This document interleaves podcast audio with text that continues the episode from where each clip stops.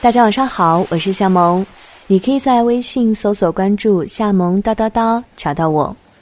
今天和你分享的文章叫做《真正的自律往往都在你看不到的地方》。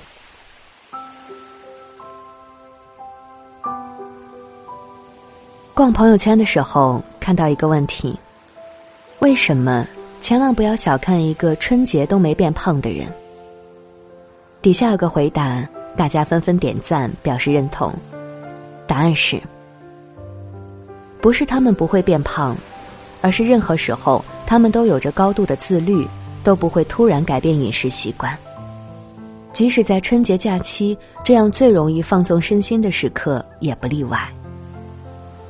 当你在忙着打麻将时，当你对油腻的食物来者不拒时，他们依旧会规律作息，坚持每天去跑步。身材自然不会走形，就像电影《阿飞正传》里的那句台词：“有一种鸟是没有脚的，它只能一直飞呀飞呀，飞累了就在风里面睡觉。这种鸟一辈子只能下地一次，那次就是它死亡的时候。”有些人。一旦选择了自律，就不会轻易放弃。越是容易放纵的场合，越容易看出一个人的自律性。以前还不大理解这句话，但现在开始懂了。去年下半年，我的工作发生了变动，上班时间从下午三点变为早晨八点半。在这座。冬天动辄阴雨、气温极低的城市，要准时从温暖的被窝里起来，实在很难。一周之内，有两天我都没能准时赶到打卡机前。当意识到不能再这样下去时，我决定尝试网上的一些起床妙招，比如，把设定好闹钟的手机放到不能触手可及的地方。如果我不能准点起来，闹钟就会不停的响下去。比如，在床头放一杯冷水，起床的时候喝一口，然后人瞬间就清醒起来。坚持半个月，我发现，生物钟已经实现了准确切换，能够在闹钟响起前准点起床了。总以为自律很难，其实最难的，是逼自己一把。真是这样，你有多自律，就会有多逆风飞扬。我有个同学是上市公司的人力主管，他有一个观点：要看员工的潜力如何，不妨瞧瞧他离职前最后一天的表现，因为这一天是个非常敏感的时间段。虽然你还是公司名义上的员工，但工作差不多已经交接。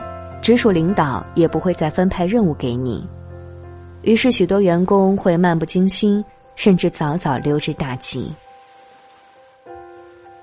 只有极少数的人会依旧待在办公室里，主动过问部门的相关事情，处理好电脑里的所有文件，到点再下班。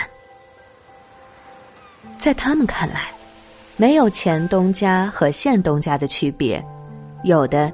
只是踏踏实实做好每一天的工作。同学跟踪观察发现，后面这极少数的员工，就算跳槽，往往也去了更大的平台，做了管理层。为什么？因为他们是任何时候都异常自律的人。高度自律的你，不会被世界辜负。有人曾说过：“我从来不相信什么懒洋洋的自由，我向往的自由是通过勤奋和努力实现更广阔的人生。如果自律也是分层次的，它至少可以分为三层。第一层是和身边多数人一样，你准点上下班，行为举止有度，孝顺且友好，你约束自己。”做一个不轻易触碰生活底线的普通人。第二层，是你发现和他人的差距，知耻而后勇，抛弃此前的懒惰和习性，努力追赶他们。你要求自己努力工作，强迫自己不碰高热量的食物，你日醒三身，持续发力。而最高层级的自律，则是，你把自律当成了一种习惯，它已经深入到你的血液和生活，无需任何提醒，你就会成为那个高度自觉的人，在任何地方、任何时候，就算所有周围的人都随波逐浪，你仍会自觉的卓越，活出自己的高度。这才是最值得推崇。和追求的活法。这世上百分之九十九的真正自律，其实都发生在你看不到的地方。真正的自律，就是在该做的时候，不管喜不喜欢，都去做你应该做的事情。没有约束心的人，过得浑浑噩噩；高度自律的人，多有开挂。和不一样的人生，很喜欢这样一句话：我从未见过一个早起、勤奋、谨慎、诚实的人抱怨命运不好。良好的品格、优秀的习惯、坚强的意志，是不会被假设所谓的命运击败的。愿我们都能成为这种人，就算是过年。就算面对大鱼大肉，也不会轻易长胖。